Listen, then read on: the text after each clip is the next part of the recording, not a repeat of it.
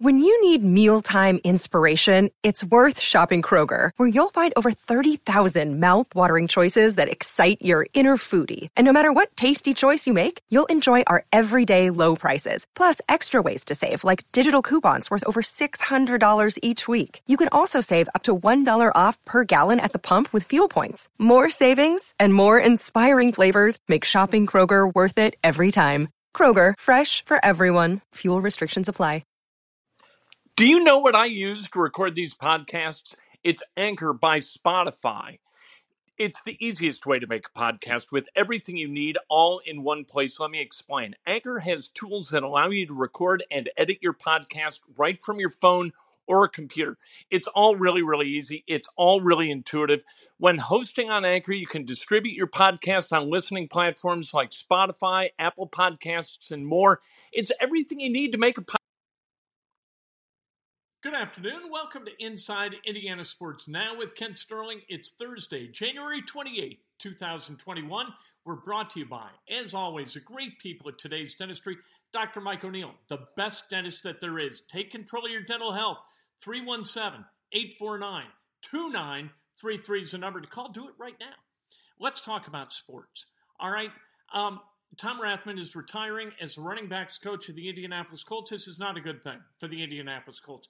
Rathman, the king of ball security. Look at the results of Tom Rathman as running backs coach, running backs for the Colts. Look at Nyheim Hines. He came into the NFL with a rep as a guy who gives the ball up. Not anymore, baby. Jonathan Taylor, not giving the ball up. Jordan Wilkins, not giving the ball up. Marlon Mack, same deal. These guys hold onto the football and they figure out a way to become productive running backs Tom Rathman had a lot to do with that. He's going to be missed. We're going to come back to the Colts in a minute. We're going to talk about Jim Irsay because I think it's important to do it. Um, we got some news out of Butler today.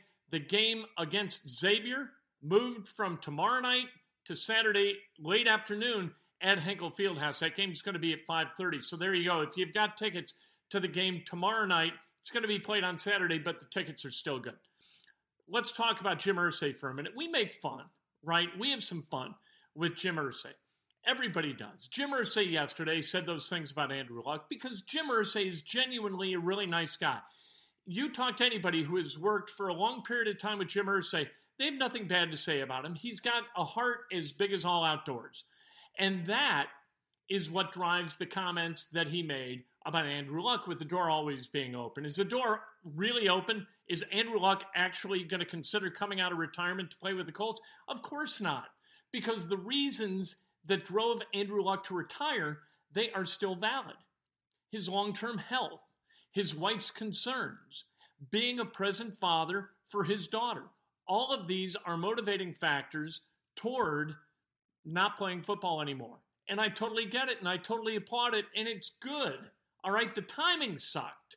Him taking $25 million in cash from the Colts after he retired and really not doing anything for them and, and for that money, I, I don't know about that. I remember the story about Larry Bird uh, when he was with the Boston Celtics. He had a $6 million bonus due him if he retired just a little bit later. And Dave Gavitt, who ran the Celtics at that time, talked to Larry Bird on the phone and said, Listen, why don't you put off making your retirement announcement until, and he gave a date. That date was in the window where Larry Bird would be due $6 million. You know what Bird did? Hung up the phone. He announced his retirement, filed his papers. He didn't get the 6 million because he wasn't going to work for it. This is the way people used to operate. Now you take the money, and I don't know what Andrew Luck did with the money. Maybe Andrew Luck did something, you know, just and righteous with the money. Maybe he gave it to charity. Maybe he started a foundation. Hell, I don't know. Maybe he did that. And if he did, you know what? More power to you. Good on you. All right. If he didn't, if he put the money in his pocket, I don't know. I would wrestle with that. Laying in bed, head on the pillow, that money would pop into my head periodically. I didn't do anything for it. Maybe, you know, that makes me an outlier. Maybe it makes me an old head. I don't know. But that's Jim Irsay. And people in Indianapolis should be really, really happy that Jim Irsay is the owner of the Indianapolis Colts. Yes, there's a $29,000 in the duffel bag, and every once in a while, Jim goes kind of off here and off there, and and we all hold our heads and say, "Oh my God, what what is happening?" But what he is ultimately is an owner who wants to win, and there aren't that many of those in the NFL that we should be cavalier about Jim Irsay as the owner of the Indianapolis Colts. He is a good owner who cares not just about his bank account. You know, I, I talked to the uh, COO of an NFL franchise and, and had a series of conversations with him, and I won't necessarily mention, I won't mention who, but he talked about the owner. And he said, you know, my owner, he doesn't care about the cap. What my owner cares about is revenue.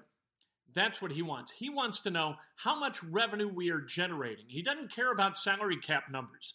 He just wants to know the dollars and cents of the operation. And you've got a lot of owners in the NFL who are much more concerned about profit and loss and ROI than they are wins and losses. And you can see who those are. Who doesn't win ever or rarely? Those are, are the franchises that are stuffing their pockets full of cash and not investing it wisely in the product and have no idea how to build a quality organization. Jim Irsay knows how to build a quality organization and he's because he's done it before and he's done it now. Chris Ballard is one of the best general managers in the NFL. Jim Irsay did what was necessary to get Chris Ballard here to Indianapolis, given the tools that he required in order to build what Jim Irsay covets, and that's another Super Bowl champ. He hired Frank Reich. Frank Reich is a really interesting leader. All right, he has done what he has done with an eye toward loyalty and an eye toward victories in a way that a lot of owners in the NFL don't. And we should really be thankful that Jim Irsay is the owner of the Indianapolis Colts. We should feel the same way with Herb Simon and Mel before he passed away, that they are the owners of the Indiana Pacers. Same deal. They want wins and losses. They want to succeed as a franchise, not just as a profit center, but as a, uh, a, a source of civic pride, right? And a source of camaraderie within the community. That's what these guys, that's what fuels them. That's the good thing. Hey, you know, eh, yesterday I'm talking about Andrew Luck, and I tweet about Andrew Luck. And I say the worst thing that could possibly happen is that the Indianapolis Colts would welcome him back as a football player. And I meant it. He would bring chaos into the facility on West 56th Street like nobody ever. It would be madness to welcome Andrew Luck back because you have no idea whether on, you know, August 23rd, 15 days before the opener, Andrew Luck's going to again say, hey, I, I got to go, fellas this isn't going to work. I thought it was going to work. I enjoyed it for a while. It felt good. And then I get hit in a preseason game, and my wife's lost her mind. And so I got to go be with the kid and the wife. And, and this whole thing, it's just not going to work for us. It happened before. It could happen again. You can't have that happen again. You can't welcome that, the prospect of that happening, back in your midst. You just can't. And so you don't allow it. If Andrew Luck wanted to come back, you get on the phone and you see if there's anybody out there who wants to trade something for his rights. That's what you do. I love Andrew Luck, and again, I have nothing but respect for the decision that he made. But you can't welcome him back as the starting quarterback for this football team. You can't. Jim Irsay said that the door is open. That's a courtesy, and that's a nice thing to say. There's no way that the Colts would say, "Yeah, come on back." Uh, no, you don't do that. So anyway, I tweet this and I get some splashback from knuckleheads, the guys that Dan Dakich calls the blogger boys. These guys, who are you? You know who I am because my name is on my Twitter feed. So you know who I am. And the blogger boys very rarely attach their name to anything. They don't, you know, they're this, whatever. It's all clever, you know, nicknames and whatnot. It's not about who they are. Me, you know who I am. I'm sitting right here. I'm Kent Sterling. It's kentsterling.com. It's at Kent Sterling. It's Kent Sterling on Facebook. It's Kent Sterling on YouTube. And it's Kent Sterling on Instagram. That's what it is. It's Kent Sterling on everything that I do. Not because I'm vain and I'm an egomaniac, but because it's important that I sign my name to everything that I say, that you know that I believe what I'm talking about because I put my name on it. That means something to me. And if it means something to you, great. If it doesn't mean anything to you, great too. I've built companies, all right? I've built programming departments. I've spent a lot of time with leaders in sports and in other arenas. I've talked to these guys. I, have experienced things with them. I understand leadership because I've led and I've been led. I've been led by really, really smart people, and I've been led by people who aren't altogether that smart, who've gone on, the people who are smart, to incredible stuff, terrific careers, wonderful. I've worked with guys who are at the height and, and spent time with them, not just worked with, but become friends with guys who have who have achieved at a level that's phenomenal. I know these people. I know the people in the uh, some of the people in the NFL. I know some of the people in Major League Baseball. I know some of the people in the NBA. Not a whole gob of them, but some of them, and I understand why it's special. What's going on in Indianapolis? What's going on with the Colts is spectacular. It's wonderful. What's going on with the Pacers is wonderful. Both of these franchises are being built based upon a foundation of culture that people in Indiana should be really proud of. Same thing with Butler. Absolutely the same thing. And I think that Indiana University is being led in much the same way. We got to get to know Scott Dolson a little bit better, but I was absolutely comfortable with Fred Glass.